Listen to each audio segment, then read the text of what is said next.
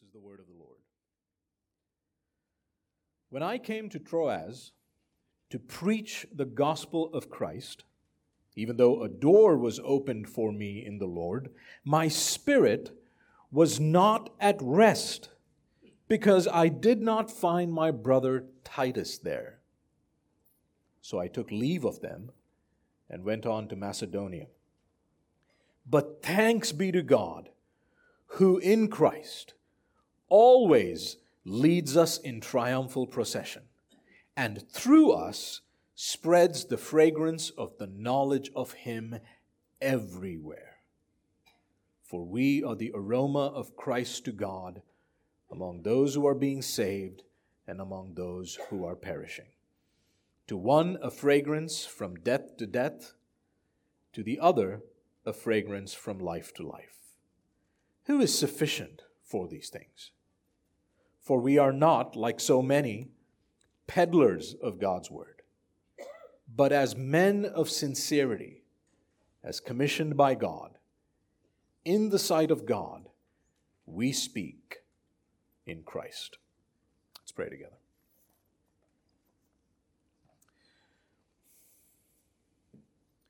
Father, we pray that you would now help us understand how you are glorified not despite our afflictions, but through our afflictions.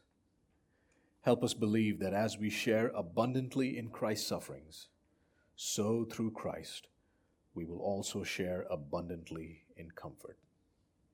Be glorified through your church, O Lord, as we proclaim your word and make disciples of all nations. In Christ's name we pray. Amen. What does it take to make a name for yourself in this country, in the UAE? What does it take to become popular and respected? What would you say that this culture values? Well, some would say tradition and tolerance. Others would say wealth, power, influence, self promotion. You need all of this to, to make it big here, to, to get ahead, to make a mark for yourself. Now, unfortunately, there are some people who advocate that this is how we ought to think about ministry in a local church. Brand yourself, get attractive venues, be culturally relevant, be self confident, be an innovator, a, a visionary. Talk about similarities and not differences. Get a government official or a local celebrity to attend your church. Buy real coffee machines. Hand out lollipops to kids at the door. This is what the, the church growth experts are telling us these days. They say that if the church must grow and be successful, then, like any other institution or business, it must look amazing and attractive to the world. It must esteem the values of its culture. It must embody those values. And part of this philosophy is what drives the prosperity gospel preachers. They say that Christians must be powerful and impressive if they want the world to take their message seriously.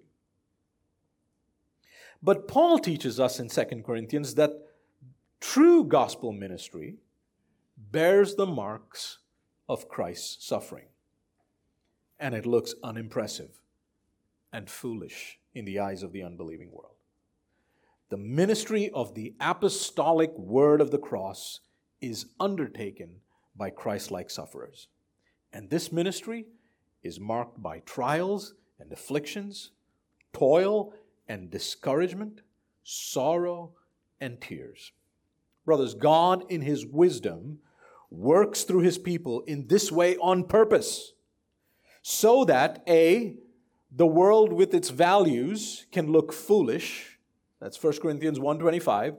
And B, so that his saving power can shine against the background of our weakness and frailty. And in this way, God is glorified. God alone is glorified, and no human can boast. Now, even though Paul had taught the Corinthians this, that's what 1 Corinthians is all about, the Corinthian church had gone astray. Certain Jewish men who claimed to be apostles infiltrated the church and they won the members over not because they were godly and sincere, but because they were very impressive by cultural standards.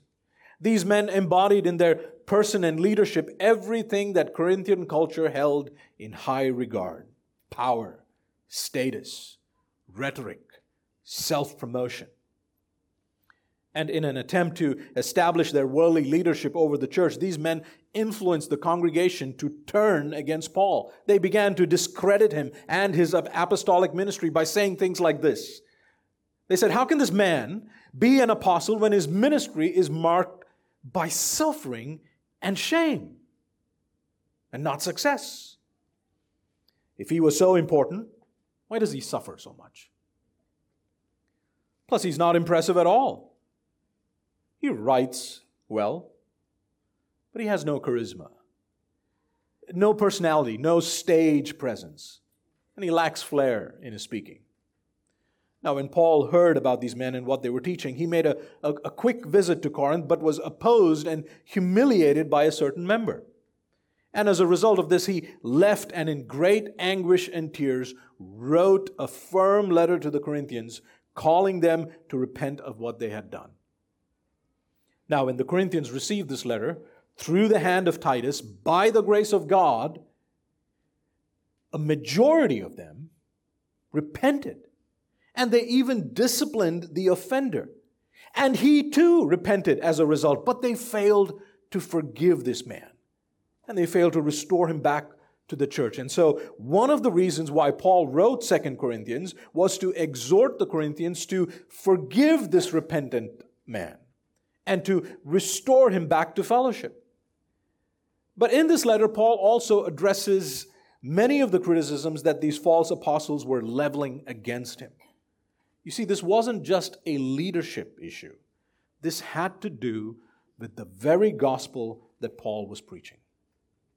A challenge to his apostolic ministry was a challenge to the truth of the gospel of Jesus Christ. And so far from shying away from suffering, Paul says that God has good purposes for our suffering. And in all our affliction, God brings us to the end of ourselves so that we might rely on Him who raises the dead. And in that way, God comforts His people. He not only cheers our spirits and calms our fears, but He also emboldens us in our beliefs. And He empowers us to do what is God glorifying.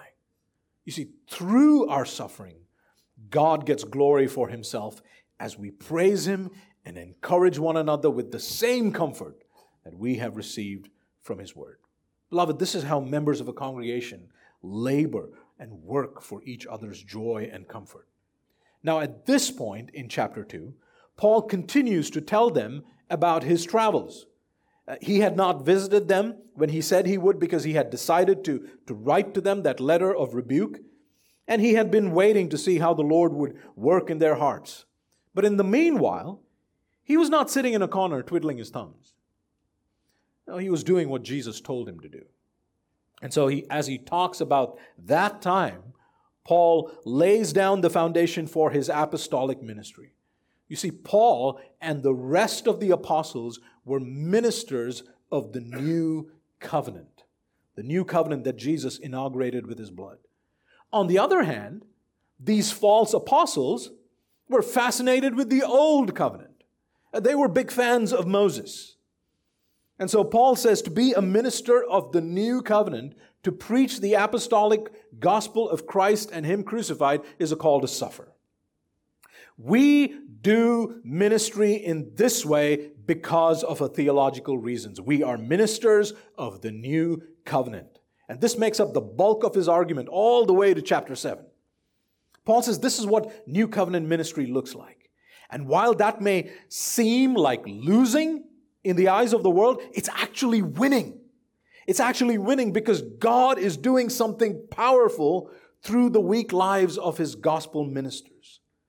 And so, friends, as we look at these verses together, as Paul makes the case for what new covenant apostolic ministry looks like, I think we, the members of this church, who have been entrusted with the gospel, who have been entrusted with the ministry of the apostolic word, I think we can be comforted, we can be encouraged to do two things. Number one, trust the Lord's leading in our afflictions. Trust the Lord's leading in your afflictions. And number two, thank Him for what He's doing through our afflicted lives. Thank Him for what He's doing through your afflicted lives. Let's think about point one. We should trust the Lord's leading in our afflictions. Look at verses 12 to 13. When I came to Troas to preach the gospel of Christ, even though a door was opened for me in the Lord, my spirit was not at rest. Now, Troas was a port city in the northern coast of what would have been called Western Asia in those days. A lot of human traffic moving in and out. Paul says that he went there to preach the gospel of Christ. This was the same gospel that he proclaimed among the Corinthians. And there was a reason why Paul was in the region. This was part of his original plan, if you remember. Look at chapter 1, verse 16. He says, I wanted to visit you on my way to Macedonia, which he didn't. We know that. He changed his plans and he sent them that letter, and to come back to you from Macedonia and have you send me on my way to Judea.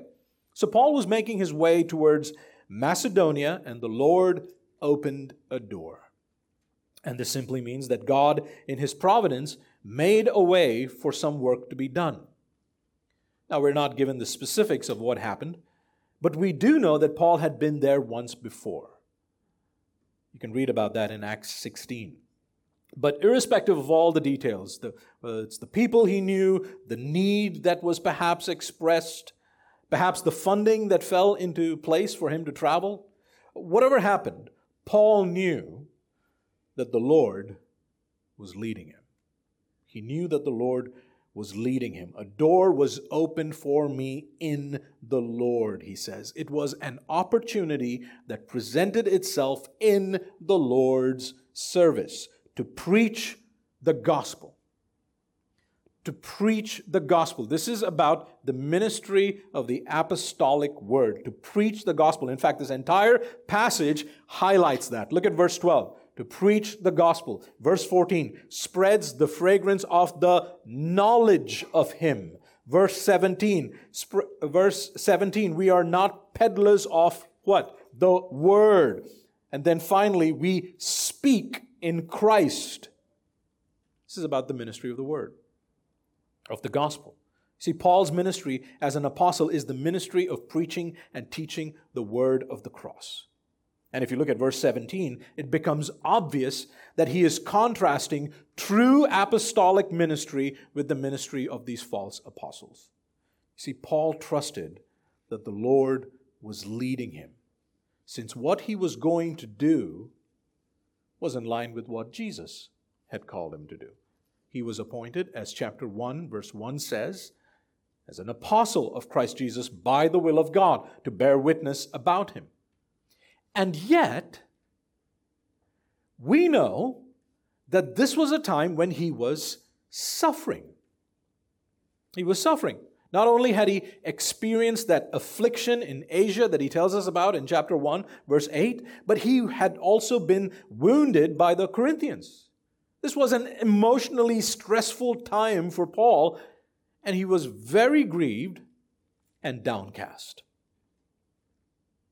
And yet, he had come to Troas because he trusted that the Lord was leading him. Beloved, is this how you think of open doors. You know, there are many Christians who assume that if the Lord opens a door, then you can be sure that nothing bad is going to happen. It will be smooth sailing. But that's not the way the Bible speaks of open doors. These are opportunities that the Lord in His providence gives you so that you may trust and obey Him. And suffering most often accompanies your obedience and sometimes it's the consequence of your obedience. Remember what Paul tells us in Philippians 1:29, for it has been granted to you that for the sake of Christ you should not only believe in him, but also suffer for his sake. And as we learned before, Christian suffering in the scriptures is very broad. We suffer not only because God has called us to it in a world that is hostile to Christ, but we also suffer because we live in a fallen world. We suffer because our bodies are dying. We suffer for the sake of preaching the gospel. We suffer because of opposition in the path of everyday obedience. And even in the church, we suffer because people sin against us. We suffer because of disappointments and discouragements and so much more. The suffering may be physical or it might be emotional or it may be both. But in all of it, the Lord leads us. He leads us. Beloved, when a brother or sister needs counsel, when they need to be corrected, when you see an opportunity to speak the gospel to an unbeliever that God has placed in your proximity, see that as an open door and not a closed door just because it's going to be hard. See those opportunities as open doors for the obedience of your faith, even if you are experiencing some kind of affliction at that time. Trust that the Lord is leading you even in your affliction. You know, Paul certainly did. But there was more distress awaiting him. He says, When I came, even though a door was open, my spirit was not at rest. He did not have any relief once he got there. He was restless, not because of the anguish he already had, but because it was compounded on arrival. Look at the text. My spirit was not at rest, or as we would say today, he had no peace of mind. Why? Because I did not find my brother Titus there. You see, Paul was expecting that Titus would meet him at Troas and give him an update about the Corinthians. Did they, did they repent? Did they discipline that man? Are things getting worse? Is the influence of these false teachers spreading? What about Chloe's household? How are they doing? What about Stephanas and Crispus and, and Gaius? See, Paul loved this church and he was longing to hear about them, but Titus had not arrived. And Paul says, My spirit was not at rest. You know, if the affliction in Asia felt like death, you see that in chapter 1, verse 9? Then this weight made him troubled and anxious. Remember, in those days, there was no email or phones. You just had to wait for the ship to arrive and hope and pray, pray that your friends were still on it, that they did not fall sick and die, or drown because they were swept overboard or captured by pirates. You just had to wait. Pray that they would arrive. You see, I think Paul was afraid about how things might turn out in Corinth. He was fearful. And I'll tell you why I think that. Because this is how Paul describes his state after leaving Troas and arriving in Macedonia. Look at chapter 7, chapter 7, verses 5 to 6. For even when we came into Macedonia from Troas, our bodies had no rest but we were afflicted at every turn, fighting without, what does it say next? And fear within. But God, who comforts the downcast, comforted us by the coming of Titus. Titus eventually came. But at this point, Titus was not there. And did you notice how Paul addresses him? He calls him my brother. This man was a Greek background Christian. And what does this Jewish background apostle call him? My brother. And right there, right there, Paul gives the Corinthians and he gives us an example how, of how believers need each other and how we are to be instrumental in comforting one another. Beloved, let me ask you this Do you have someone to turn to in this congregation when your spirit is not at rest? Who do you turn to? Remember, God has designed the church in such a way that we are dependent on each other for our growth and encouragement.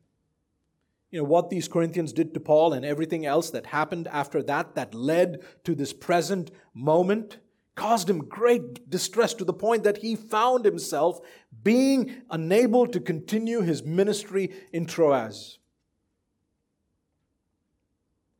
Today, we would say he was overwhelmed. Just overwhelmed.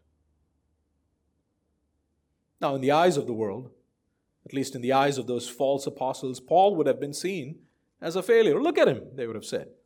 You know, what sort of leader is that? And yet, Paul wasn't walking away from his calling as an apostle. In his pain, he chose to do the next thing. And, brothers and sisters, sometimes that's all that we can do. Just do the next thing that the Lord has called you to do. Look at the text. So I took leave of them. He said his goodbyes and went on to Macedonia. You know, the Macedonia visit was, was planned. He came to Troas to preach the gospel, and that's what he did. The them in verse 13, so I took leave of them, suggests that there were believers in Troas. Also, we know from Acts 20 that he came back to them, he visited them later, and he spent a whole week with them. You know, it was at, at Troas that our friend Eutychus fell off the window when Paul was preaching. So he came back and he did some more preaching. Now, in this passage, it's very clear that it was Paul's inner turmoil. It was his inner distress that caused him to, to move on to Macedonia.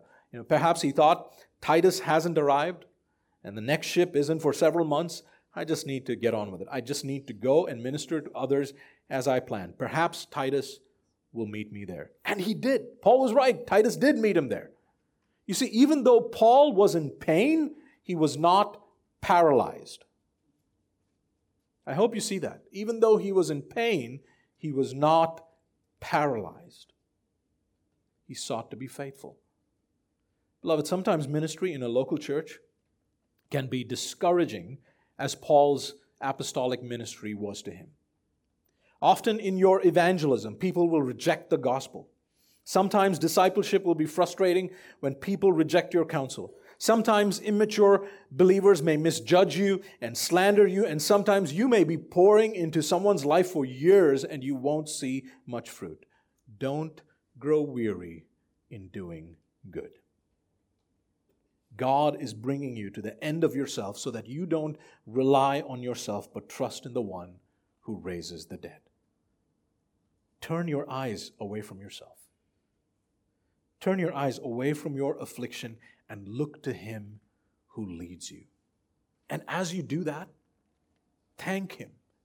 Thank Him. Friends, the antidote for all kinds of discouragement in gospel work, strangely enough, is thanksgiving. And that brings us to our second point.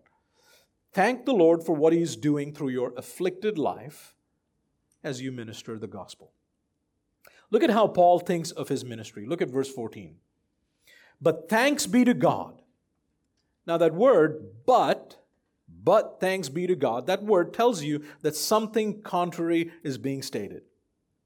Paul is saying, This is what my ministry looked like in Troas preaching the gospel while suffering, but thanks be to God who in Christ who in Christ always leads us in triumphal procession. When this happens to you, give thanks to God, the Father of mercies and the God of all comfort. Give thanks to him because he always leads you in this way. What way, Paul? In triumphal procession. And, and you say, wait, that was triumphal procession? That doesn't make any sense. We're talking about an afflicted man in Troas. He's distressed and he's worried and he's struggling to minister the word of the gospel. How is that a picture of triumph?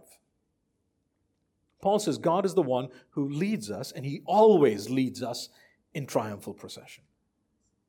Now, when we hear the word triumphal procession, we tend to think of a victory march, you know, as though God is leading this impressive parade of Christian soldiers marching triumphantly into the horizon. In the eyes of, this, Eh, eh, of the world, this is a group of winners. And some translations affirm this interpretation, and so they render this as God causes us to triumph. But that phrase, triumphal procession, is not what you think it means. This is a technical word This is a technical word which was used to describe a particular kind of parade that the Corinthians would have been familiar with. This term was used to describe a procession which was held in order to honor a conquering Roman general. So the general would return from battle and then he would drive through the streets of Rome in his chariot in great pomp and celebration, and all the crowds would gather and people would uh, throw flowers and priests would burn incense to pagan gods, and the air would be filled with all these smells and sounds. And in his train would follow, behind the general, a procession of defeated captives in shackles. These were prisoners of war being led to their execution. And so to lead the triumphal procession was great, but to be led in triumphal procession was not. You see, that's how Paul sees himself and the apostolic band as captives being shamed and humiliated and suffering. And he says something similar in 1 Corinthians chapter 4 verse 9. Paul says, For I think that God has exhibited us apostles as last of all, like men sentenced to death, because we have become a spectacle to the world, to angels, and to men. He says, God is the one who leads us in triumphal procession. God is the conquering one. Now, in one sense, when you hear that, that's a, that's a frightening image, isn't it? Because Scripture tells us that God, this conquering one, is holy and that he is a righteous judge. All of us have sinned against him and deserve only his fury and wrath and condemnation. But, friends, here's the good news. Did you notice how he leads us? Look at the verse. He leads us in Christ. He leads us in Christ. He's not leading us to our judgment. He is leading us in Christ as a father leads his children from suffering to glory. And that's the reason why Paul can give thanks and rejoice in his afflictions and discouragements.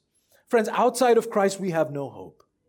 And our afflictions are meaningless and pointless, and we have nothing to look forward to other than eternal judgment.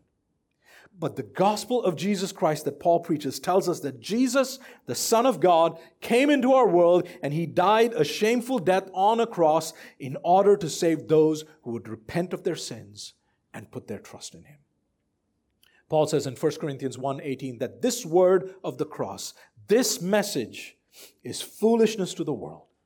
It's not a message of worldly strength and power, but of weakness, of suffering, of shame. But here's what the world cannot see it is foolishness to those who are perishing.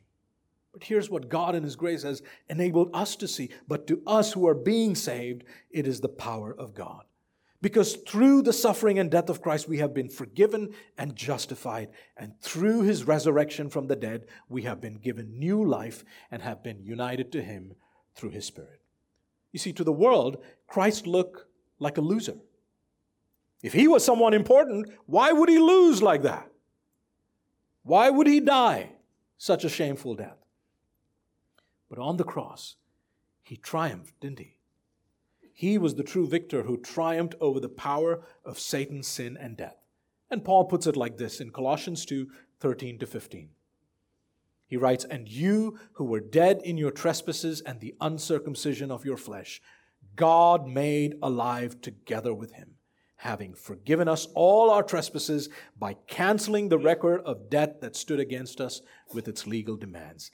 This he set aside, nailing it to the cross. He disarmed the rulers and authorities and put them to open shame by triumphing over them in Him. Because of Jesus Christ, we have eternal life. We have eternal life. And friend, if you're not a believer in Jesus, God offers to you this day the free gift of eternal life in Jesus Christ. If you will turn away from your sins and put your trust in Christ alone. If you're not a Christian, if you can hear my voice, listen to it. Apart from Jesus Christ, you have no hope before a holy God on the day of your judgment. But if you turn to Jesus, you will be forgiven of your sins and reconciled to God. You can know Him as your Father, and He will lead you, and He will love you, and He will use your life for His glory. Turn to Christ, and you will be saved. Beloved, God has called every believer to proclaim the gospel. He has given the church its commission to bear witness, to make disciples of all nations, to baptize them, to plant churches, to appoint godly men, to shepherd the flock, to teach members to obey everything that Christ has commanded, to instruct men and women of every na- nation in the obedience of faith. And as we suffer in that task, we can give thanks to God that He is leading us in Christ by glorifying Himself through our words and through our afflicted lives. God always leads you in Christ in triumphal procession. You see, how you understand that phrase, triumphal procession, is the key to understanding true gospel ministry. True biblical ministry in a local church is like this. Friends, becoming a Christian doesn't vaccinate you against trials and afflictions. Paul reflecting on his experience in Troas, is thankful that God always leads us in this way. And so there is a sense in which if you're not contending with hardship or difficulty or some kind of affliction, whether that's open hostility and physical persecution, whether it's the emotional burden of counseling someone or being anxious about a, a difficult conversation that you're going to have, when you confront a brother in his sin, or whatever word ministry you're engaged in, if you're doing it faithfully and speaking the truth in love, listen, it's going to take something out of you. It is. How could it not? You will have to enter into the hard task of self denial, fighting your sin, and suffering distress of some form or the other. Beloved, a disciple is not above his master. If Christ walked the road of suffering and rejection on his way to glory, then so will we. Jesus said, If anyone would come after me, let him deny himself and take up his cross daily and follow me. This is the great paradox of the Christian life that is so common on the pages of the New Testament. Those things that seem to be suffering and shame are, in fact, our glory and triumph. Just like the cross, a symbol of death becomes the symbol of our salvation. This is important for ministry in the local church as much as it was important for Paul as an apostle of Jesus Christ. I want to say to you what I said on January 17th, 2014. Some of you were, were there when we had our first service in Sharjah. And I don't know if you remember it, remember it, but this was the very passage that I preached from. And so, after nearly 10 years, I feel like I've come full circle.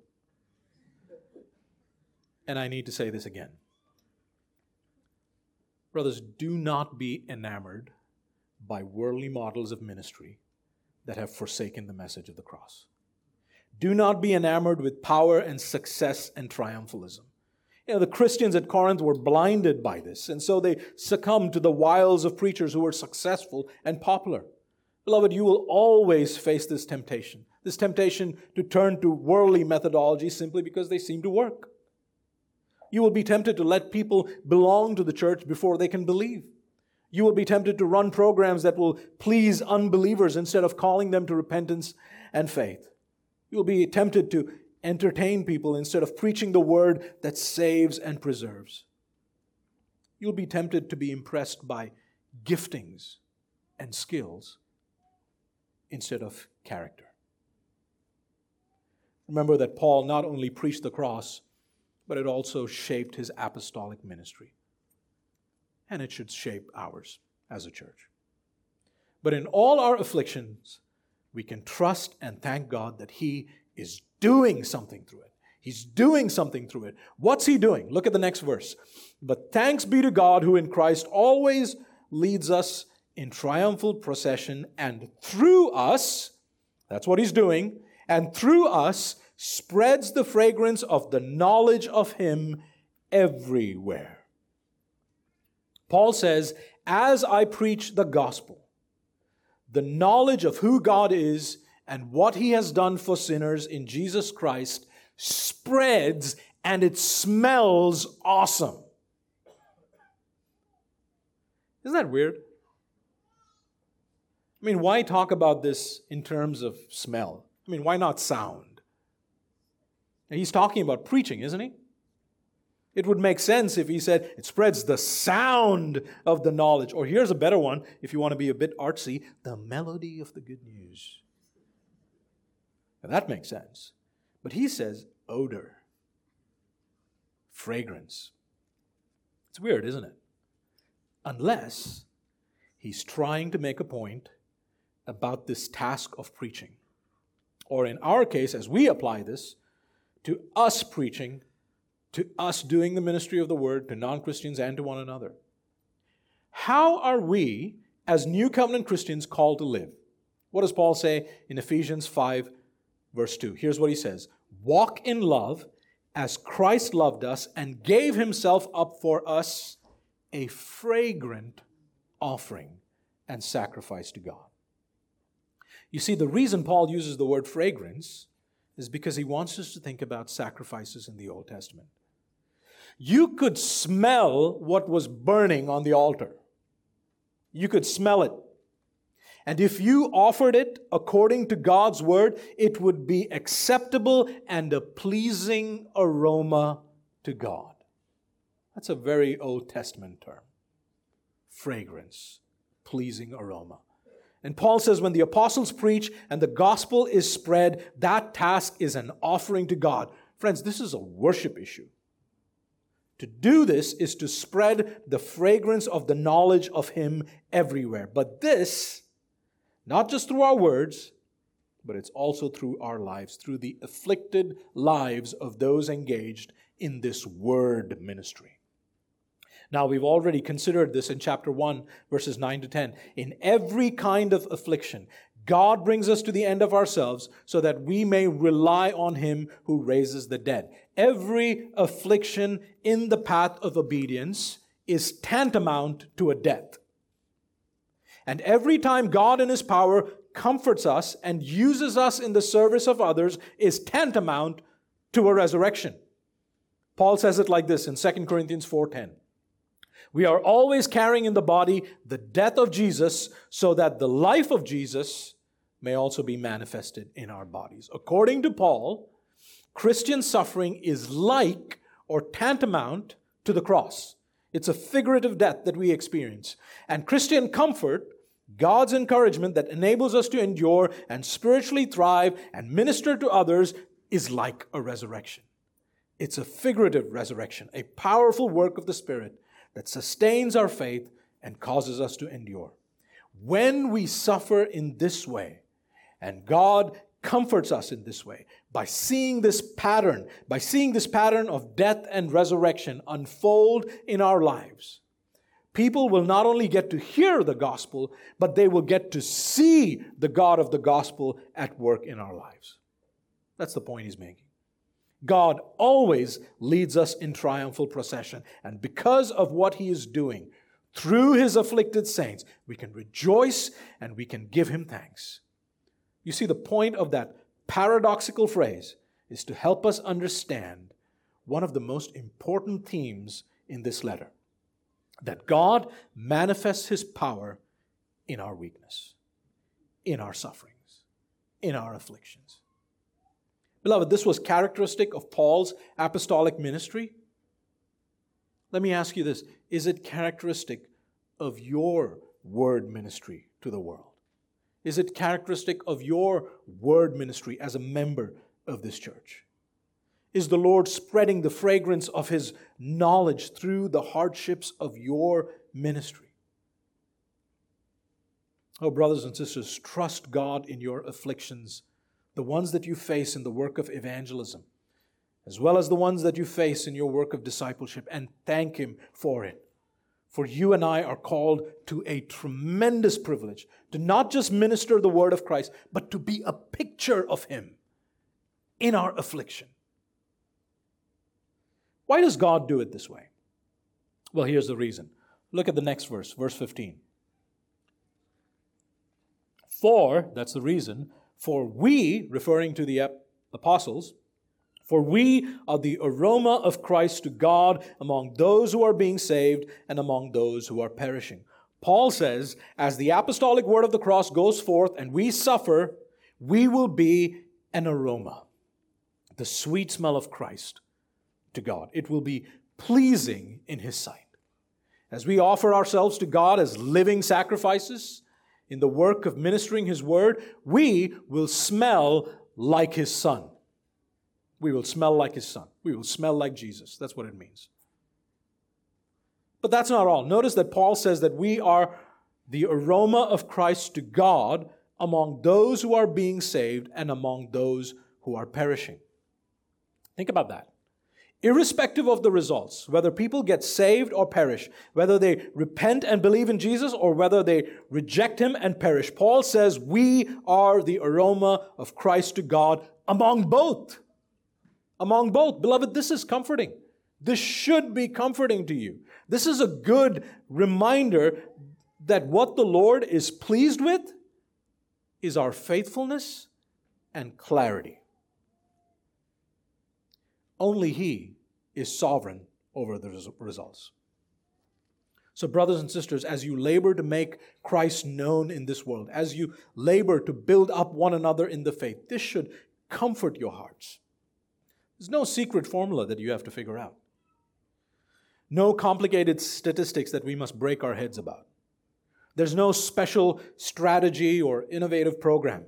Successful gospel ministry, according to Paul, does not depend on how many programs we have. It does not depend on the size of the church. It does not depend on the size of our budget. It does not depend on the ethnicity of our members. It depends on faithfulness and truthfulness to the message. And as long as you do that, you will be an aroma of Christ to God. Now, here's something that we see, and it's something that we've seen before. Paul's life and Paul's message cannot be separated.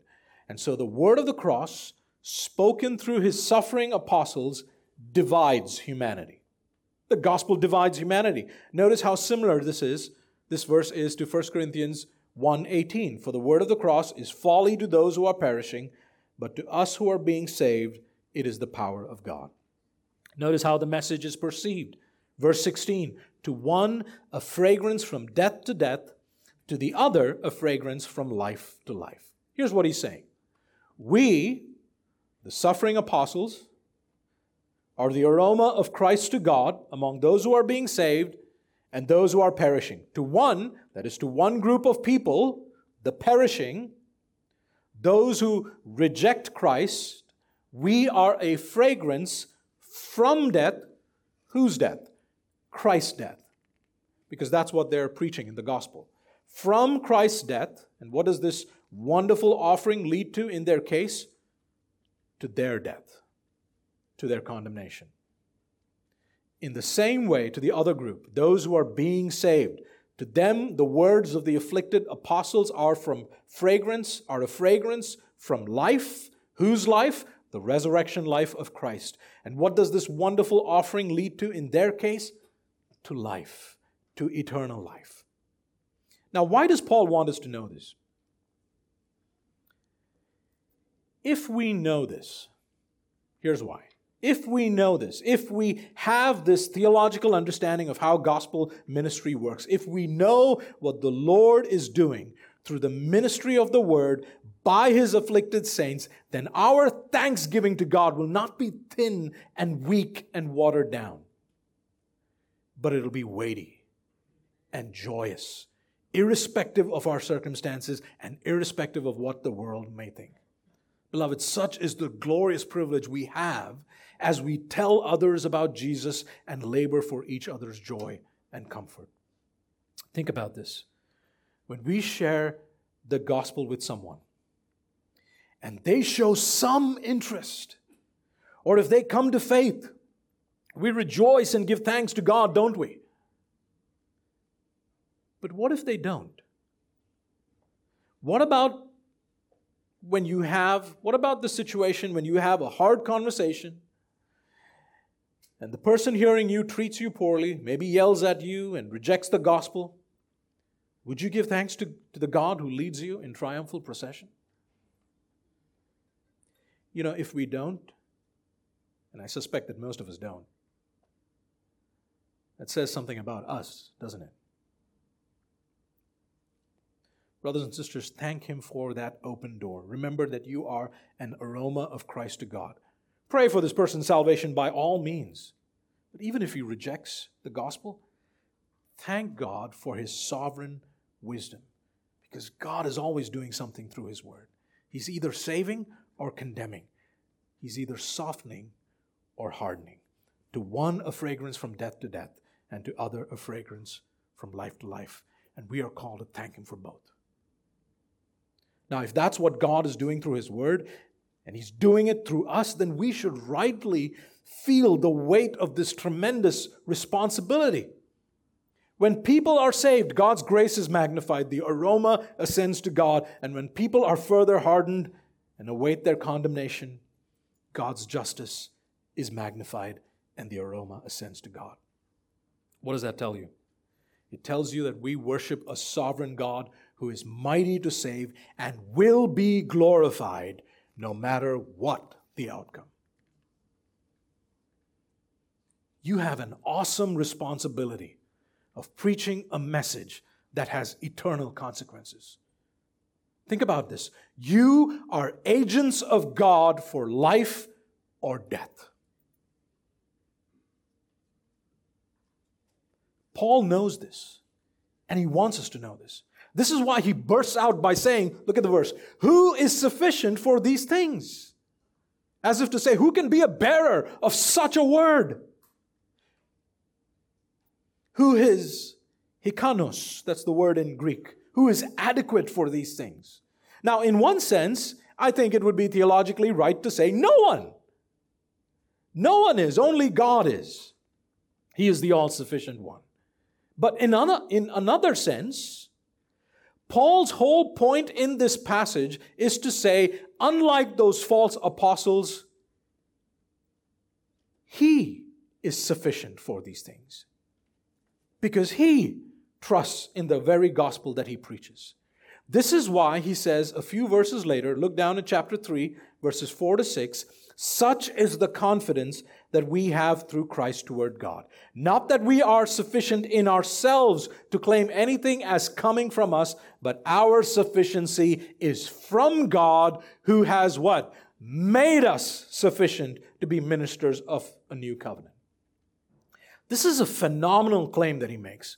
As a true apostle of Jesus Christ, Paul has astounding faith in the word of the cross. He's looking outside of himself to claim sufficiency. He's looking to God who not only leads him in his suffering, but also works through his proclamation to spread the fragrance of life or death. We know that this is about apostolic sufficiency because the next verse, verse 17, gives us the ground or the reason who is sufficient? The implied answer from Paul is we are.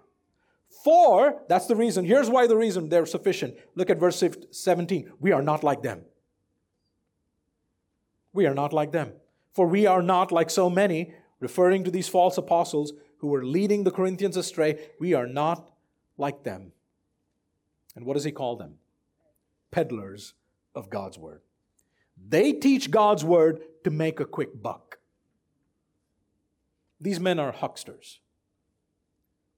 They don't have an understanding about the power of the true gospel. He's really getting at their motives, isn't he? That's what he's doing. We know that because of what he says in the next verse. We are not like them, but as men of sincerity. This is what he argued in chapter 1, verse 12 that he was a man of godly sincerity who cared more about the wisdom of God as displayed in the cross than the wisdom of the world. The apostles are men of sincerity. They are commissioned by God. Look at that phrase. This is an appeal to his authority in the sight of God. We are aware that God is watching, he sees all, and one day we will stand before him and give an account. We do this in his sight. And then he says, We speak, we preach, we teach, we speak in Christ in Christ. We minister His word in fellowship with Jesus and in fellowship with members of the body. We are not free floating agents seeking to make a business of preaching the word. That's not us. Beloved, Paul's description of his apostolic task and his sufferings can teach us a lot about what faithful Christian ministry, founded on the word, ought to look like. I hope you can see that. Trust that the Lord is leading you in your afflictions. Don't use your hardships and trials as an excuse to be disobedient to Christ's commands, but rather embrace them. Know that your word ministry and your afflictions are the means by which God spreads the fragrance of the knowledge of Him everywhere. Remember that the kind of gospel ministry that the Lord is pleased with is portrayed in weakness and not in strength. It's portrayed in our weakness to show that the real power and strength comes from God. So lean on Him for strength. Lean on His all sufficient word and remember that He makes you sufficient for this task. So praise and thank Him for what He's doing through your ministry in the world and in the church, even if you can't see the results. And remember that your work, your obedience, is a pleasing aroma to Him. So I want you to be encouraged this morning. Be encouraged. In all your trials, all your afflictions, remember that it is your Heavenly Father, the Father of mercies, who leads you in Christ. And He will supply you with all the strength and comfort that you need all the days of your life. And you can be joyful so that you can patiently endure your afflictions and so that you can glorify Him always. Be encouraged. Let's pray. Lord, we thank you for your comforting word. And Lord, even as we see and read and understand your word and recognize the, the tremendous weight of the task that you have called us to, Lord, we pray that we would not be proud that we would be humble and dependent on you, on the power of your Spirit, and that we would press forward no matter how hard the task gets. Lord, we ask that you would be our sufficiency. Strengthen us and comfort us for every task that you have called us to. And we ask that you would be glorified through our sufferings. In Jesus' name we pray.